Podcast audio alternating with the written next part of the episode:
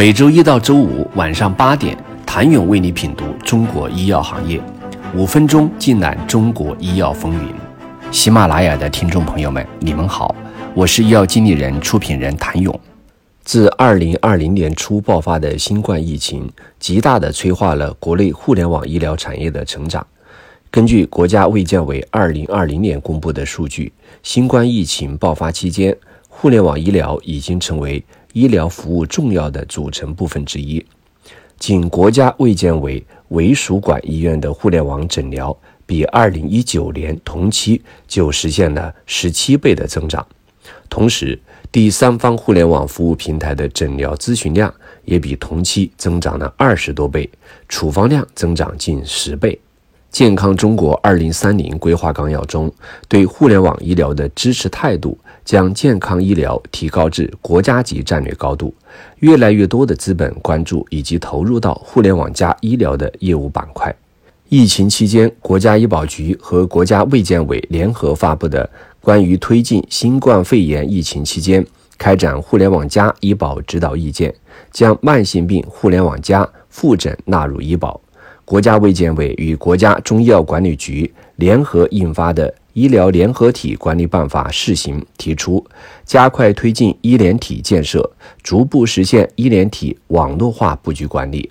这一系列政策的颁发，都催化着互联网加医疗板块的成长。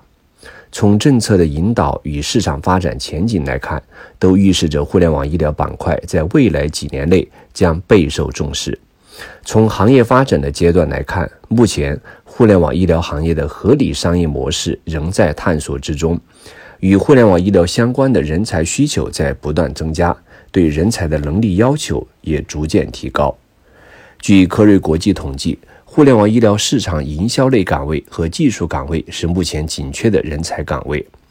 具体来说，技术岗位人才需求以一二线城市为主。市场营销类岗位则在全国各地均有分布。从人才的获取渠道来看，技术类的人才主要来源于各类互联网公司；市场营销类的人才来源于有医疗互联网公司、制药和大的医疗器械公司。当前，不论是互联网大厂还是传统医药医疗公司，都在积极布局互联网加大健康产业。一方面，阿里巴巴、京东、百度等互联网巨头不断深耕大健康领域，扩充其互联网医院的业务体量；另一方面，从早期的数字化创新业务到近期搭建互联网医院平台业务，传统药企在目前国内医改环境的影响下，也在不断转型。由于医药政策改革及 AI、大数据等技术手段的兴起，越来越多涉足数字疗法的公司也在互联网加医疗的业务版图上画上了浓墨重彩的一笔。这些不断壮大完善的公司，都向人才市场发出强烈的岗位转型及需求的信号。随着互联网医疗相关业务的不断扩张并日趋完善。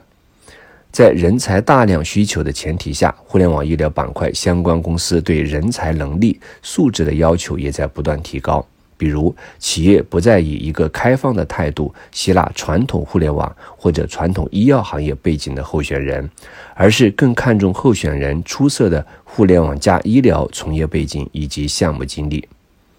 据科瑞国际预测，二零二二年互联网医疗行业整体薪酬依然呈上涨趋势。但增速将逐渐放缓，其常规自然涨幅保持在百分之十到二十区间，跳槽涨幅在百分之十到三十。一些较为创新的岗位，例如数字疗法相关职位，如数字疗法负责人、行为学家，薪资涨幅较高，可以达到百分之三十到五十。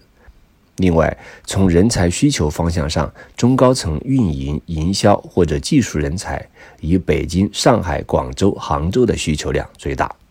谢谢您的收听。想了解更多最新鲜的行业资讯、市场动态、政策分析，请扫描二维码或添加医药经理人微信公众号“医药经理人”——医药行业的新闻与资源中心。我是谭勇，明天见。